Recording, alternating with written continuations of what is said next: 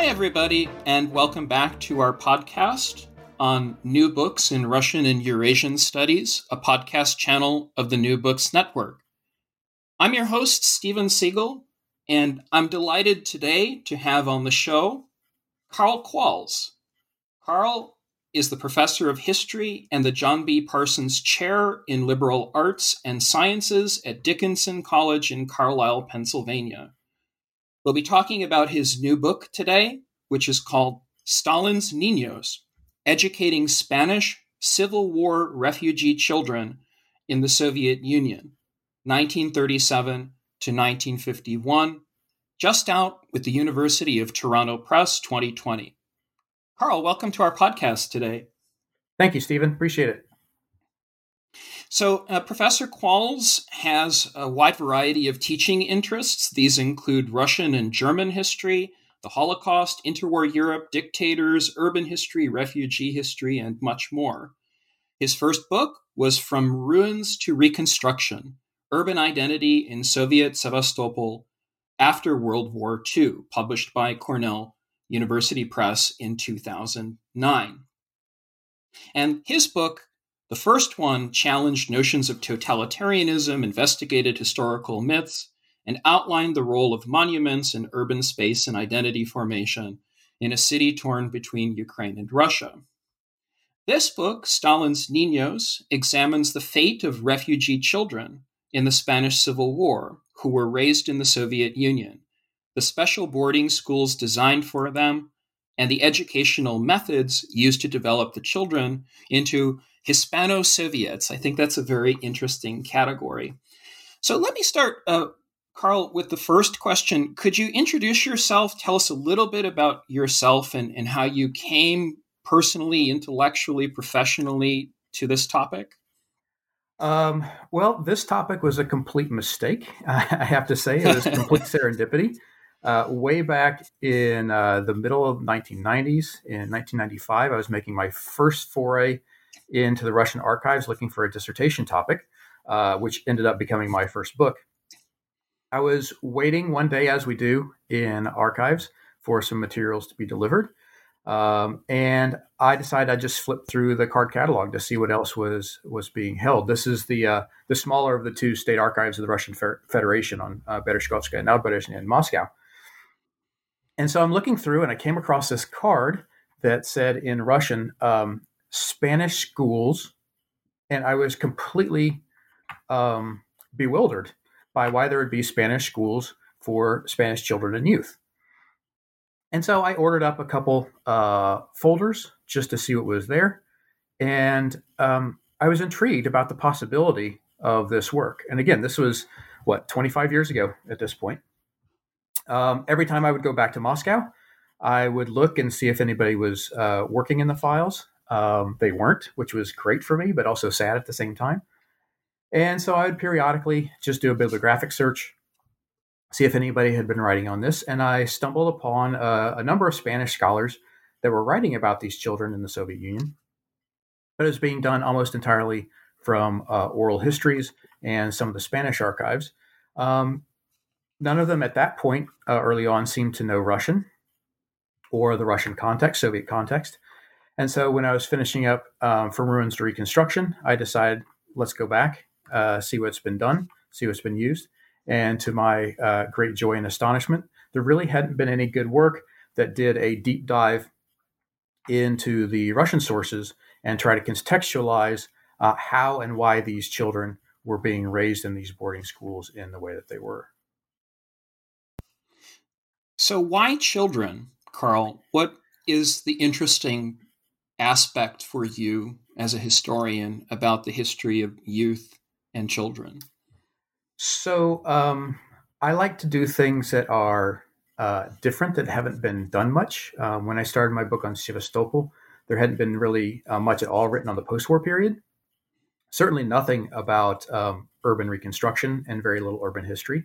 So I trained myself as an oral historian uh, or excuse me, urban historian. Um, for this one, the history of childhood was only really beginning to get started in in uh, Russian and Soviet history. We'd had certainly some good um, histories of education. Uh, Larry Holmes and Tom Ewing kind of being the the the top uh, of those, in my opinion.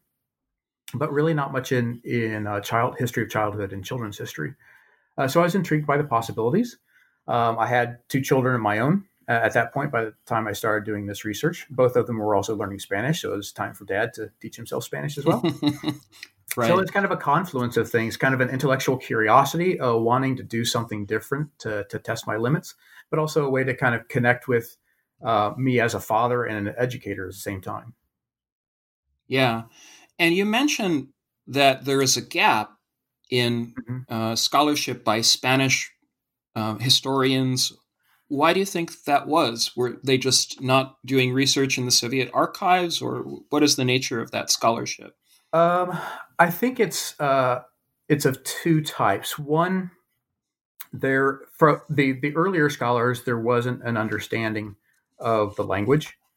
Um, Inma Colomina um, is probably the one really good source where she begins to learn Russian and get into the archives a little bit. But before that, um, they seem to be going through translators primarily and not doing much archival work at all. And I think also the the abundance of, of oral history subjects that they had. Um, there was a lot to be done, and they did it really, really well. And so I think they were um, they were adding a layer to that history that needed to be added uh, but for me, I'm I'm reading those oral histories, and they're absolutely fascinating. Tell us a lot about the the memories of their time in the Soviet Union, but they're starting to be collected almost a half century after the fact. And having done some oral histories in my first book, um, I'm I'm leery of that that distance. Not that people will right. consciously be deceiving uh, me as the as a historian, but just because they have they've told the story so many times, they've heard other people's stories, and just time. Um, the, the the kind of prosaic and the everyday experiences seem to be lost, and it's the really uh, tragic, traumatic, but also joyful moments that are told and remembered. So I yeah. wanted to get in and kind of fill that gap with the prosaic, but also as a as a Soviet historian, um, they can't tell me the intentions of what the Soviet regime and the teachers were. And so that's why I wanted to embed myself more in the Russian archival sources. Yeah, I think that's an excellent point. I know this um, in my own experience from working through the history of the Holocaust and dealing a lot with the Holocaust Memorial Museum and oral testimonies. That after after a while, the story gets rehearsed and told so many times, and there's a narrative form and it, it, has a beginning, middle, and end. Even though people want to deny that there is a story there, sometimes. Um, so you know you do have to listen very carefully to to the voices and pay attention to the oral history, but you also need to come up with some larger context. And I think you do that really well in the story you tell. So that's my next question. What what is the story and structure of your book? How did how did you decide to arrange this Soviet internationalist project with all of the civilizing missions going in different different directions? Yeah, the structure was something that was really difficult to come up with. And actually, when I sent it to my my editor, who's sending it out to the readers, I said, "Please ask the readers if these chapters are in the right order, because uh, I don't think they are." And fortunately, both readers uh, came back and said, "You're right; they're not in the right order."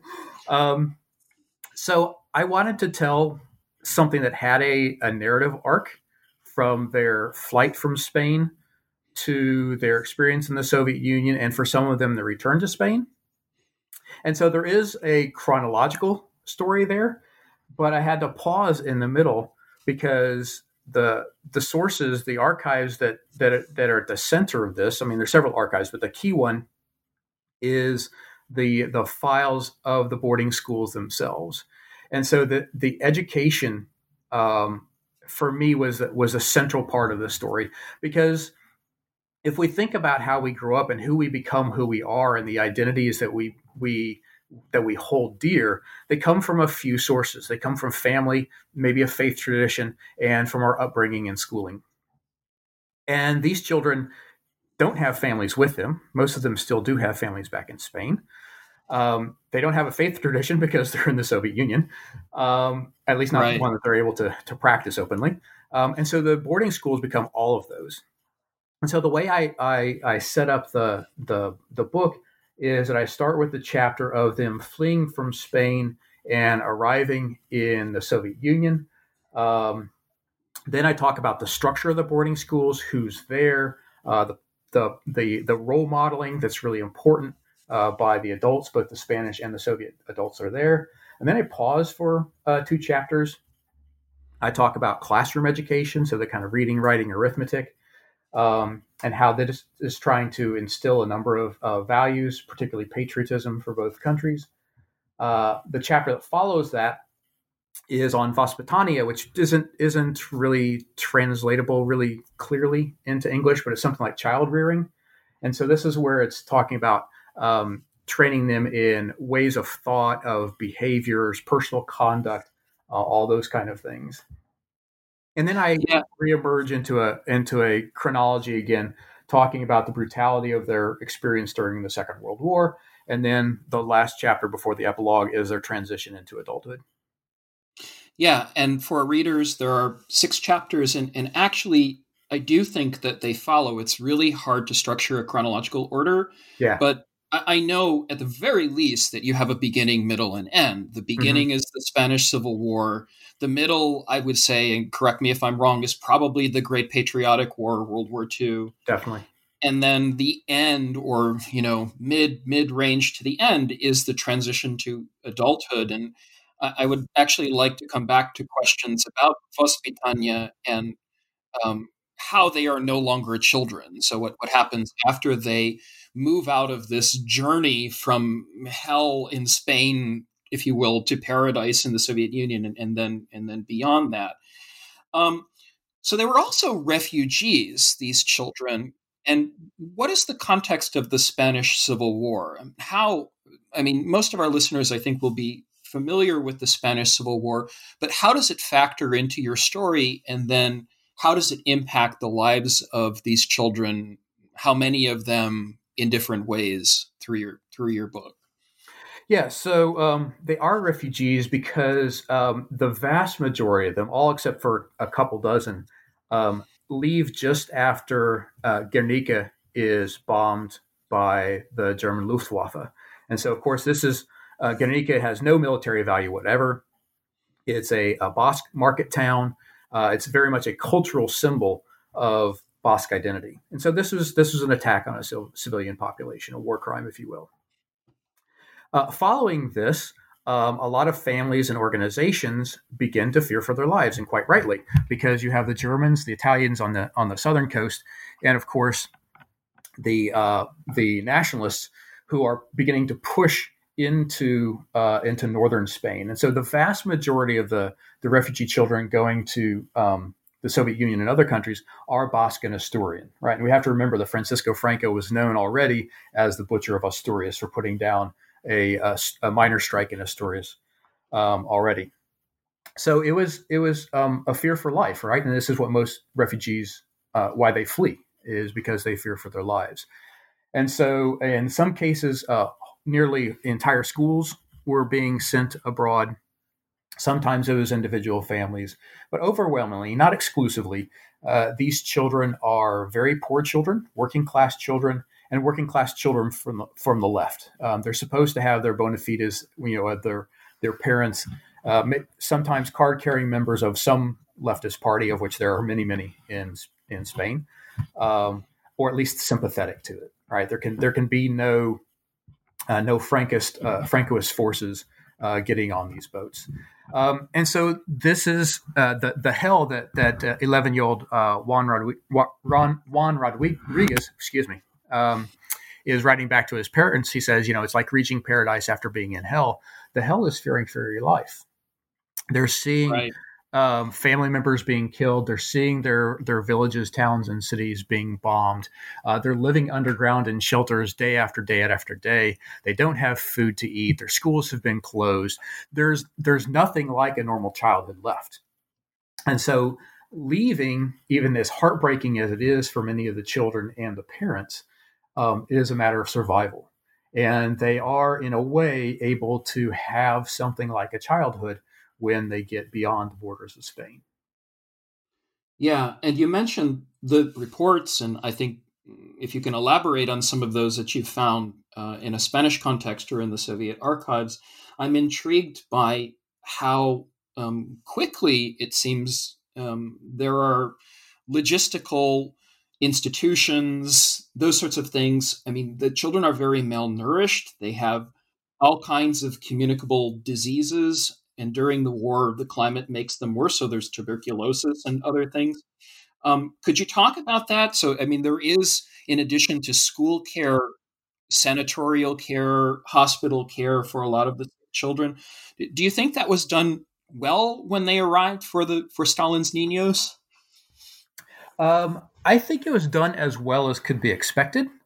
Um, we have to remember that that two of these um, boatloads of children are over a thousand apiece. One is almost fifteen hundred children, and so just imagine that many children, as you mentioned, malnourished with all kinds of diseases, uh, typhus, TB being uh, most uh, most prevalent, all arriving on your shores at one time, and so um, we see some um, very quick prophylactic measures.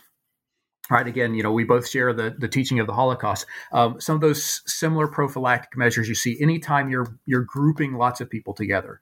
So right. uh, delousing, uh, shaving of heads, which is absolutely traumatic for a lot of the girls in particular. Um, burning their clothes and giving them uniforms. Uh, some of the children loved it. The wealthier of the children, like, no, I want my fancy clothes back. Yeah, yeah, um, yeah, yeah. Dumping dumping the luggage into into the water. Um, so trying to keep out any infections. And as, as, we know, I mean, the, the work of Peter Gatrell and others, right, that um, the the the notion of people moving beyond borders from one border to another, it's that fear of disease that that follows people. And so the Soviet authorities uh, have that fear of disease, but also I think a very humanitarian outlook too, because they want to quickly diagnose who has what. And particularly right. the children with TBs are sent down to the south, to Crimea and Evpatoria in particular. There is a resort there where they can um, have drier air. Um, you have uh, a much higher um, uh, much greater accessibility to fresh fruits and vegetables. And so they are there sometimes for weeks, sometimes for months, sometimes for years for some of these kids, trying to uh, recuperate, gain their strength, um, gain their health back so that they can begin to have something like a normal childhood again. So I think it's about as good as you can get as far as the, the healthcare uh, goes uh, initially.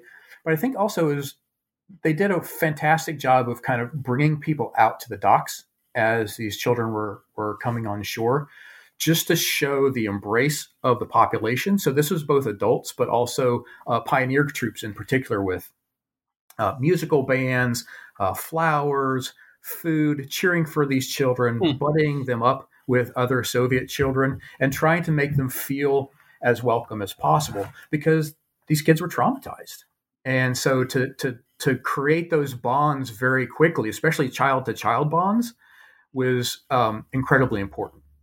Now, it's not clear from the sources whether that is the intention. Let's surround them with love so they no longer feel traumatized as soon as they get off the ship. Uh, but that's certainly how it's interpreted by a lot of these Spanish children. Yeah, and I'm very struck by your careful reading of the sources from the Soviet angle. So I want to turn to that now after their arrival. Um, there are gaps, of course, in the Soviet sources about, as you say, the role of auxiliaries, people who are help, helping out. Um, you also argue, I think, throughout the first couple of chapters, that there is a very serious burden placed on educators. Um, and, you know, I think in some ways, and we can talk about this this is a this is part of the soviet education system even under stalin that there has to be a sort of mandate for these educators to step well outside of the the classroom and and give a kind of full body and mind vospitania child rearing training so, could, could you explain that a little bit then in the Soviet context after the arrival, what the sources are indicating, and, and how, how you're reading the story of education?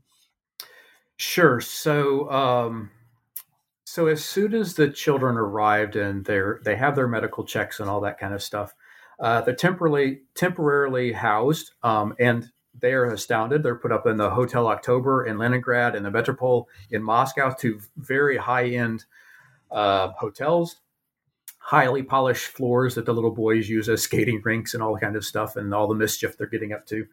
Uh, and then they're sent out, um, oftentimes grouped by age, to uh, boarding schools throughout the Western Soviet Union in the Russian Federation and Ukrainian Federation. Um, the younger children are generally housed in uh, larger buildings, estates out in the countryside, in the woods, near rivers, so they have kind of that natural surrounding. Uh, the older, older older children generally are in a capital city like Leningrad, Moscow, uh, Kiev. The personnel in the house is a blend of Spanish and Soviet. And there are really two types of educators. There are the classroom educators, and then there are the uh, so they the the people that basically take care of the children uh, in the dormitories on the school grounds, but don't have the the mandate of classroom education. The there is a lot of tension between uh, Soviets and Spaniards. Uh, the Soviets are they've been brought up. You know, this is the late 1930s when these children are arriving, 37 and 38. So they've gone through the training process. They've been vetted as good Soviet citizens who can be trusted to role model appropriate uh, Soviet behaviors and ways of thought. Uh, the Spaniards, less so. Some of the, the Spaniards have pedagogical training and are excellent uh, teachers in the classroom. A lot of the uh, caregivers outside of the classroom are um, very young women um, late teens, early 20s, have no pedagogical experience. They're seamstresses and charwomen and things like that. And so there is a lot of um, suspicion, uh, I think, towards the Spaniards, and particularly after 1939, when a lot more Spanish adults come. The Spanish right. Civil War has, has ended at that point, and so they have to flee Spain. Um, and there is a there is a purging of some of the the Spanish uh, personnel purging with a small p, not you know the great terror of executions, but kicking them out of the out of the houses. So this idea of um, education and you know literacy and numeracy is really important, but the idea of having them surrounded by people who could teach them what it means to be Soviet, right? So that comradely comradely behavior, uh, collective action, collective responsibility, uh, artistic and aesthetic sensibilities, um, certainly secularism, Marxism, Leninism, uh, internationalism, kind of all of these things. They they don't want to leave it to chance, right? Because the boarding school in the Soviet mindset, if you're if you're trying to transform youth, right, which is what all schools are about, transforming youth, mm. um, having a having another locus of authority is very problematic, right? So, in the Soviet sense, for regular Soviet children, it's going back to mom and dad or babushka in the apartment. And babushka is telling you about God and all these things, right? It's undoing a lot of the schooling. The boarding school is ideal because you don't have the family there, you don't have babushka there. It's a more controlled environment, and so once they can they can um, ease some of the Spanish personnel out of the scene, they have a uh, a population of personnel that they can trust more to do what the state is wanting them to do. And I, I think what the state wants them to do is dictated in many ways by the values that they expect from the teachers. So, sacrifice and fortitude are val- values of the best Soviet citizen, and in in a context and atmosphere, milieu, closed space, even carceral space of suspicion during the purges, I think those values become really important, right? Absolutely, yeah, and they and they see uh, the children see right because again they're coming in the in the midst of the terror and they they see that going around them. Some of their their teachers disappearing because it's not just uh, Spaniards and Soviets in there. There's Hungarians and Germans, kind of the if you will the communist diaspora um, is all there because the, the Comintern is is in Moscow. So there, there, are a lot of international educators and caregivers, and some of them start disappearing from the home, and the children. Um, it's not clear at the time if they were connecting the dots that this was part of what they're seeing in the in the press about these spies and enemies of the people, or in the the memoirs and the oral histories later, if they went back after the fact and connected the dots and said, ah, this is why teacher X uh, was no longer there. He was obviously a, a victim of the of the Great Terror. So yeah, so, it's, it's, absolutely important to to um, make sure that those values are being inculcated and not having any contradictory values being whispered to the children. And how are the Spanish children's cultural differences recognized? Is this affirmative action? Is this the formation of poster children?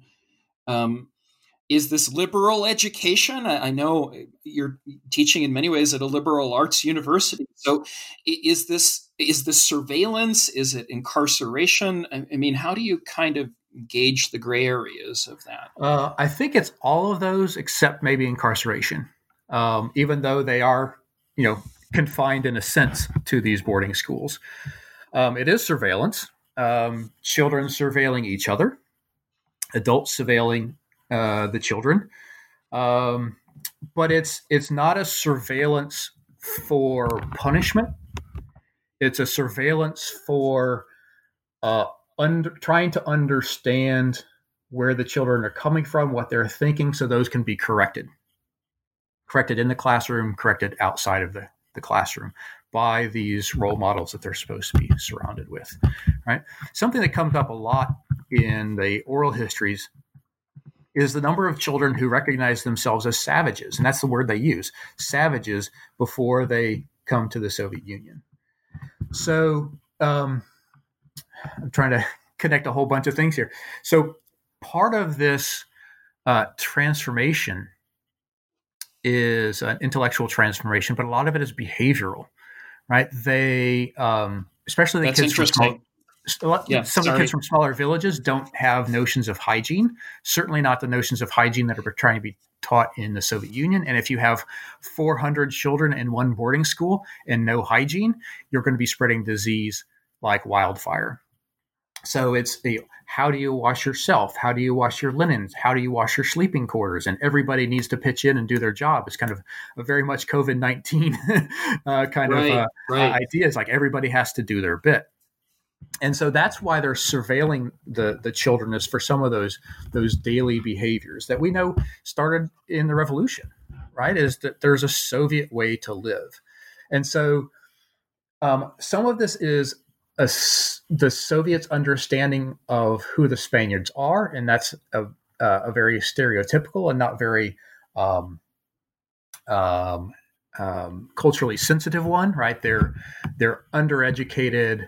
They're um, they're the beasts and savages. They're unclean. They're uh, they're they're Latin, right? They have hot blood. They're passionate, and it's trying to to um, remold those characters into something that is Soviet, something that is that is careful, camaraderie, camaraderie, uh, hygienic, so that they can uh, eventually then integrate into uh, Soviet society, particularly after 39, right? Before 1939, you know, 37, 39 to 39, it looks like they're educating the children um, simply trying to maintain their their Spanishness, right? So they can quickly go back to Spain once Franco is defeated.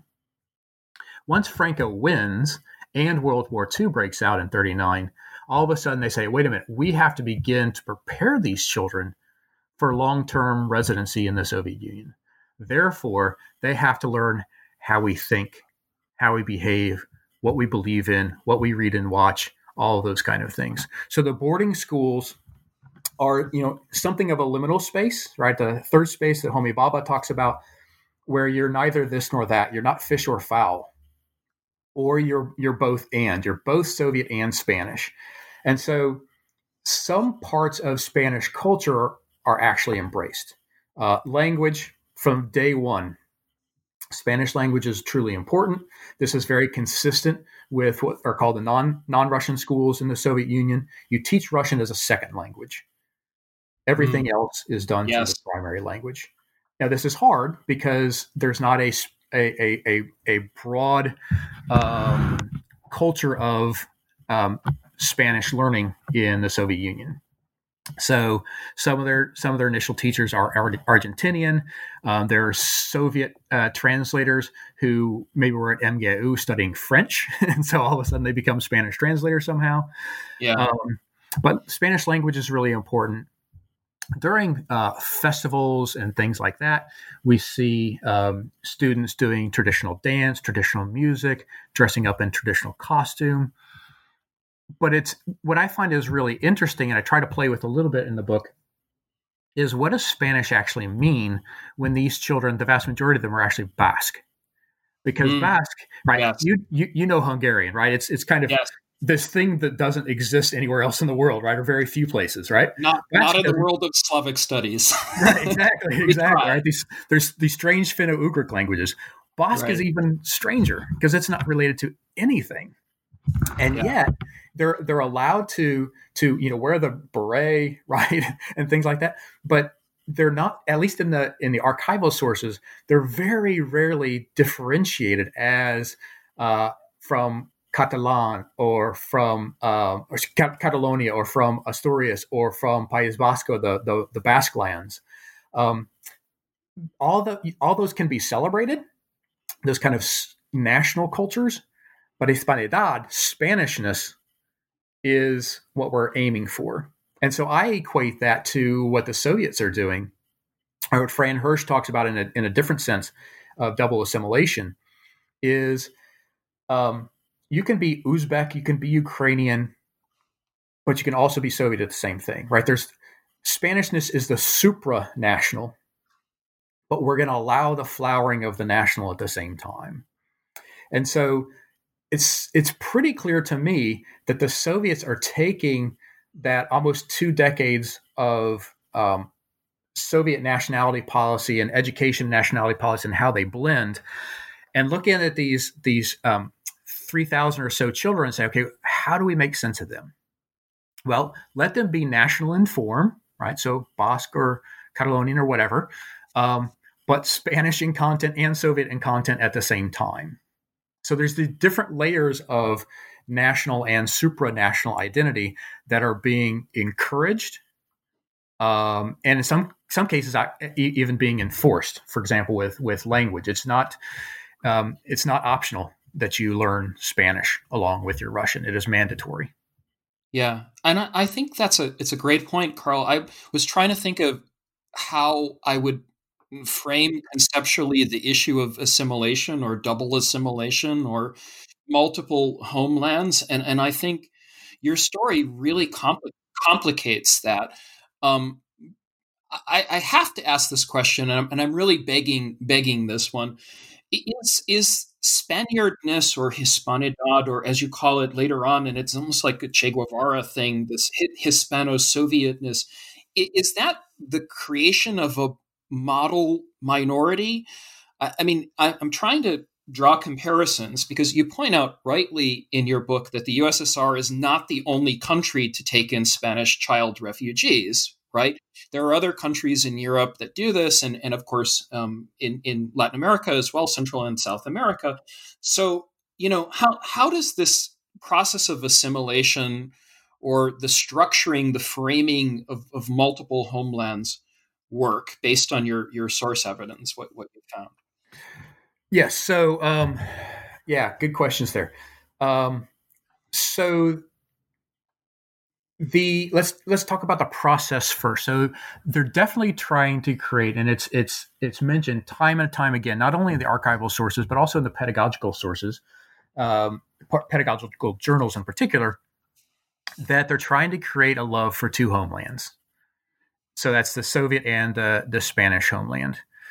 Um, how they do it is largely through um, the social sciences and humanities in the classroom. So, in uh, history classes or, or historians, so obviously it's the most important of disciplines, um, you see a very standard um, Soviet history text where you're looking at, at heroes of the past. So, um, Alexander Nevsky and Dmitry Donskoy, you know, overcoming great odds and valor and whatnot. And then they have to go searching for uh, a Spanish analog, and that becomes a bit harder. And so they reach into the deep past. So you know, Iberian people rising up against Hannibal, right in the third wow. century BC, and Saguntum and uh, Viriathus. Um, but it's the same notion that it's it's it's common people, sometimes led by a single leader. This is probably important in the Span- in the Soviet sense, uh, but everyday people rising up against against um, unbelievable odds and becoming victorious. So that helps them to to see these two homelands um, doing some of the same things. This is also important, I think, in the as they frame both the Spanish Civil War but also the Second World War, because these are both wars against great odds. And of course, the, the the rhetoric in the in the Soviet Union, you know, it's going to be the people led by the party, but the people who have to rise up and make these great sacrifices. So that is one way in which the the Spanish and the Soviet are are blended. Is this focus, particularly in the social sciences, on on heroism and patriotism, and then in things like literature classes, showing that both cultures have a great history. Um, so we know the the Soviet canon, right? You you have to know your Tolstoy and your Pushkin and whatnot. Uh, but also the, the, yeah, classicy. Um, but also the the socialist realist writers of the day who are who are mandatory. It becomes a little bit harder in the Spanish literature classes. One because they lack uh, they lack the books in the Soviet Union, especially initially. Um, but you also don't have a socialist realist canon that you can draw on. So they really preference the golden age. So it's uh, Cervantes and Lope de Vega in particular. And then they bring in some other Western writers who are seen as being kind of uh, good socialist realist models. Like Jack London is one that, that every child is reading, whether they're, they're Soviet or Spanish. Yeah, or Dos, so Dos, Pas- Dos Passos, probably. Yeah, yeah, exactly. And mm-hmm. so they're trying to to create, in, in a sense, a, a, common language, a common cultural language, a common set of references uh, amongst the Spaniards, but also between the Spaniards and their Soviet counterparts. So as they emerge from these boarding schools, um, they do have that model childhood, right? They they know they can speak about Pushkin, they can speak about Dmitry Donskoy, they can they can have conversations with their counterparts outside of the schools even when they're in schools because they're you know they're going to to sporting events and things like that and pioneer camps and so they're they're seeing uh, Russian and Soviet children um, even though they're not living and studying with them in most cases so I think they are being um, shown as a as model children and this is done quite early there is a uh, a writer named Elena Kononenko who writes a book called Little Spaniards, Malenki Ispanci, about the first uh, flotilla of children that arrive. Um, and actually, they arrive in uh, Artek, right, the, the Soviet pioneer camp in Crimea on the Black Sea. And it's quite clear in the in this book, and this is the only book that's written during their their period about them. Um, even though they're their newspaper all the time, this is the only book about them. And she sets them up as the ideal because they are coming to the Soviet Union. They have fled all this trauma. They've left their families behind. Their families are killed, but they're not crying because of that. They're crying because of happiness because they've landed in the the land of the Soviet Union. And I'm just thinking, you know, because this is a this is a, large print run. It's going into schools. If I am a a ten year old uh, reading about these Spaniards and my father has just been taken, right? Should yeah. I be crying about that? Right. So I, I think in a lot of ways, um, maybe disingenuously in, in this book, um, but in many ways they're they're they're being shown as already uh, mastering the ideal type, right? Of sacrifice, sacrifice for each other, and sacrifice for the state, the regime, um, and kind of grow up really quickly. And this is something yeah. I think where Julie deGraffenried wonderful book, uh, "Sacrificing Childhood," is absolutely, um, absolutely key. Right. Once the war starts, this is a different childhood. This isn't the childhood of you know, thank you, comrade Stalin. This is a childhood of get in there, do your work. Right. Tend the graves, collect the scrap metals, the medicinal herb. Like your childhood, in a lot of ways, is gone, but that's okay because there is a larger goal uh, in front of us. And what actually happens to the Spaniards who are evacuated multiply during the war? I, rem- I remember the details, and, and your book is is so focused on the details, and I love it of some children who end up in Georgia, for example. I mean, they end up in Tbilisi in, in 1943. So, I mean, imagine the trauma. this is, these are orphans and school children who've lost their parents and have lived in relative privilege. And then they get evacuated again and, and sometimes again. And, and, and it doesn't it doesn't really end. Could you talk about that? Yeah, I mean, 1941, you see this in a lot of the oral histories. Uh, 1941 was a turning point, right? As, as it is for all Soviet citizens uh, and mo- most Europeans as well. Um, yeah, so the, the children are evacuated, uh, whole schools are evacuated with uh, a percentage of the adults with them. Uh, many of the adults, of course, are going to the fronts or into the factory or something like that, contributing to the war effort in that way. Um, these journeys are absolutely horrific.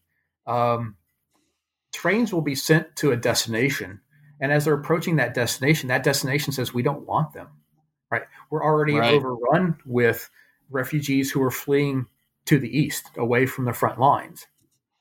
And so time and time again they're being pushed further and further. And so these journeys sometimes last a month. Um, they're oftentimes without any food. They get to their final destination and the local um, apparatus doesn't want them. They don't have a place to be housed. They don't have a school. In one really tragic case, uh, a lot of them are sent to uh, the Volga because the Volga Germans are being deported as an enemy nation at that point. Uh, the problem is the Spaniards arrive before the Volga German, Germans leave. And the Volga Germans are like hurling rocks and things at them, like, why are you taking our houses? And these children are just bewildered. They don't know what's going on. In places like Georgia, um, there are several different stories. Some of these children who were older, 14, 15, 16, um, once the war starts, they immediately go into labor, right? Especially the ones who are not right. Um, very adept at school, let's say. And remember, they, they didn't really have much of an education in Spain. So those who came older to the Soviet Union, um, they don't, they're not on a journey towards higher education, right? They didn't have a foundation. So a lot of them go into into uh, manufacturing in, in Tbilisi. They're making parachutes and airplanes and things like that. But then we also yeah. have a girl who's adopted by a, a Georgian family. Strange little story. Uh, she's adopted by a Georgian family. Um, they immediately say she cannot speak Spanish anymore. Uh, some other Spaniards arrive and like, who is this girl and why is she not speaking Spanish? And so they kind of find each other uh, very serendipitously. Uh, and then another woman, I, I, if I remember correct, she's fleeing from Leningrad, and she basically walks most of the way to Georgia across the mountains, being chased by the Germans, but also some real, rather lascivious Red Army soldiers. Uh, and finally arrives in a village, and she's been walking barefoot in the mountains so much that she has rocks embedded in the soles of her feet. Um, mm. You know, starvation, frozen ink, lack of textbooks, uh, you name it. The the the privation of these students um, is striking, um, but it's also something that they're fairly used to, right? They're they've just emerged from massive privation, threats to their lives, and so they had this brief window of 37 to 41 where it looked like they were going to be happy again, and then all of a sudden, June 1941, their their childhood collapses again. And I think it's incredibly hard for the whole Stalinist or, or Soviet endeavor to actually kind of capitalize on their fame. I don't know if that's the right phrase, but there are some famous people in your your set, right? Um, a lot of the others are forgotten. So, I mean, who would be, let's say, the most successful. I hesitate to use that word because it's it's really a Soviet measure of success. But who are, who are the most renowned of those that you that you ended up studying? Oh goodness. Um, well, they have such different um, different life courses that it's hard to point out. Right, some of them become scientists. Uh, some of them become Communist Party members, right, in the in the Central Committee, uh, things like that. Um, yeah. I think probably the ones that would stand out, and, and, and I should note that the, these children are famous even before they arrive in the Soviet Union, right? So as soon as the Civil War breaks out in 1936, this is front page news every single day. The war is being talked about uh, in uh, in Pravda, Izvestia, Komsomolskaya Pravda, like all of these uh, all of these things. Um, so they're already famous. They are they're they're already poster children in that way. Uh, they're called little heroes. This is kind of the, the, the phraseology we hear about them. But then they disappear from the press really in 1939, at least as a group. Right? They're not they're not in the press on an everyday basis. Um, if I were to pick one person, one of these Spaniards who is probably most well known in their adulthood, it'd probably be Agustin Gomez. Um, he captained his uh, boarding house soccer team, but then he went on to uh, later captain Torpedo, uh, one of Moscow's uh, elite soccer teams as well. And you know, both both countries are wild about their soccer, and so of course, he, he, yeah. So he would be talked about uh, in the press, cer- certainly during the season, in a way that no other uh, no other Spaniards would be. Um, but they're they're all over the place. They become they become Soviet citizens, and so they're they're they're artists, they're they're athletes, they're politicians, they're Stakhanovites. Um, you know, they're they're winning the the labor medals and things just like every other uh, every other Soviet uh, Soviet citizen is. Um, yeah. So they're really, and, they're really all over the place. And and toward toward the end, you um, I think in your last chapter and your conclusion, you mentioned the work of uh, Glennys Young, which I think is really important, but also the um, your category of Hispano-Soviets who then get repatriated, um, but also have to wait. So, you know, where are they repatriated and, and what is the fate of these, I think, like 1,900 people? Um, what, what, what happens to them in the end? Yeah, so here's kind of another serendipitous moment. I remember at ACES years and years ago, I just started doing this research, and and uh, Lisa Kirschenbaum comes up to me and says, "Karl, do you know that Glennys Young is working on these too? I was like, oh no, she can't be. she can't be.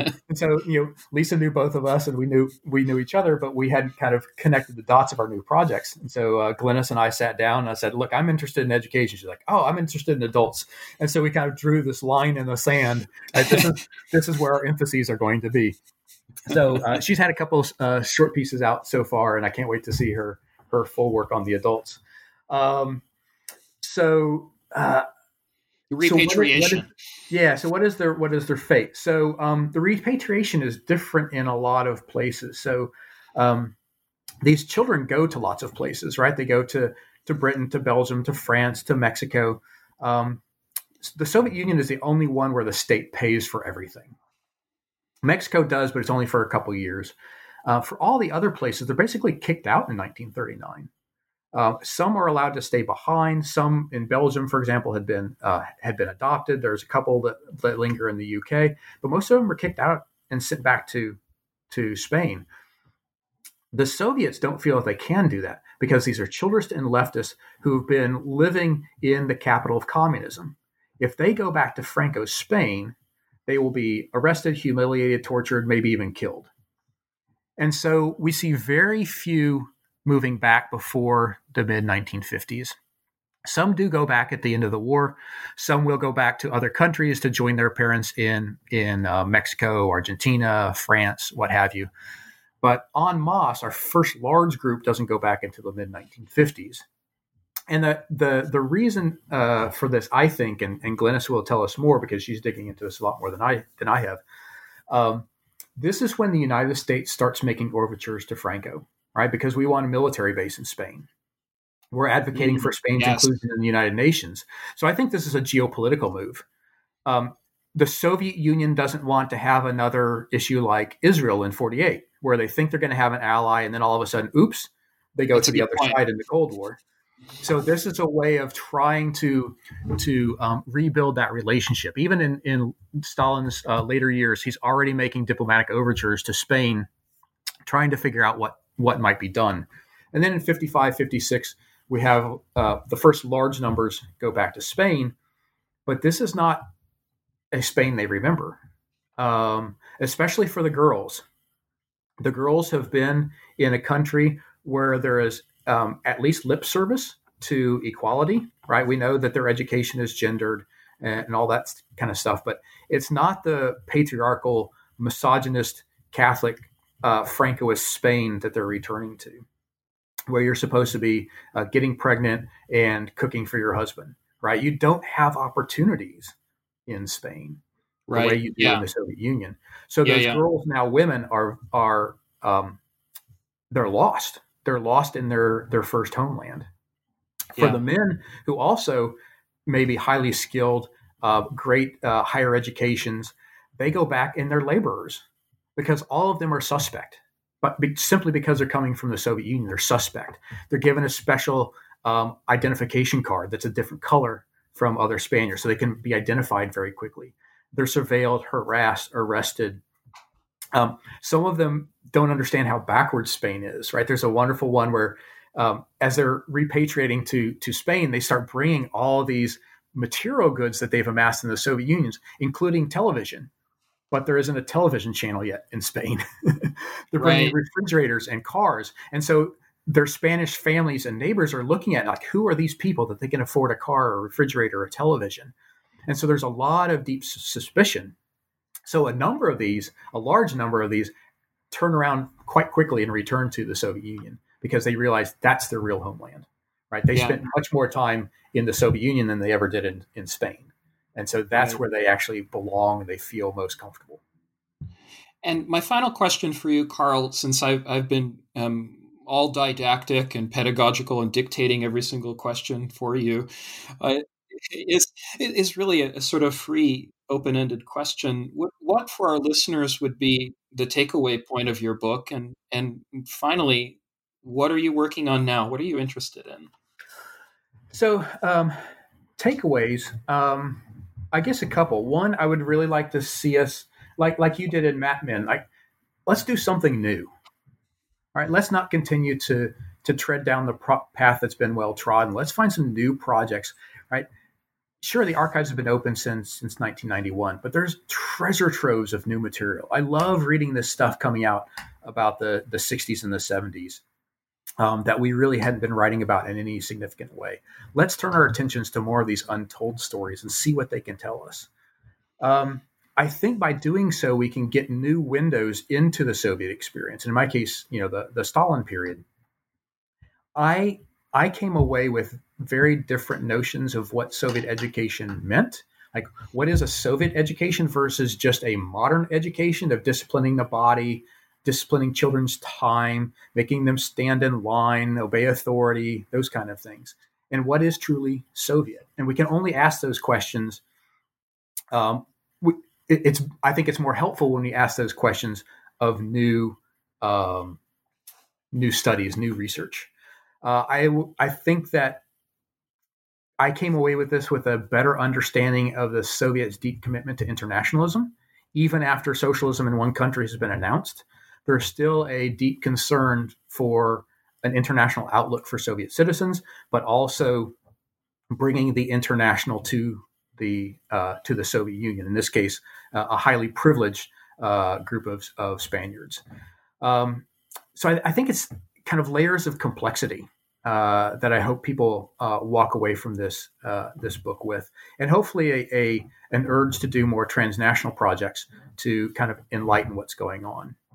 The thing that are, that uh, I only came to as I was completing the manuscript a year or two ago was um, it's odd that when looking at Stalin's treatment of refugees, right, of providing education and healthcare and jobs and dignity we can see how to properly treat refugees rather than locking them in cages. Right? I, it, it just struck me one day, probably when we saw one of these these border children in the United States being stuck in a cage, that wow, even Stalin, right? As long as you were a privileged group like these Spaniards were, and not kind of from an enemy people, um, you can have a really good life and a, a life that's privileged much more than than um, other Soviet citizens, even. So I, those are some of the takeaways that that I hope people get out of the book. If I if I did it right, then, then, they'll get that. Um, as far as new projects, uh, I'm not really sure what it's going to be. I'm doing a lot of reading. Um, I want to. I'm moving from um, kind of a narrow focused Soviet story with the Sevastopol book into one that's a little bit more uh, transnational to one that I want to be much more transnational. So it's it's probably going to be a book on uh, interwar Europe. This is my favorite thing to teach. I love interwar Europe. Uh, I teach a course on it plus uh, one on Hitler, Stalin, Mussolini, and I throw in FDR there for a, a comparison. And I want to write something I think for a bit more of a general audience about modern state practices more generally.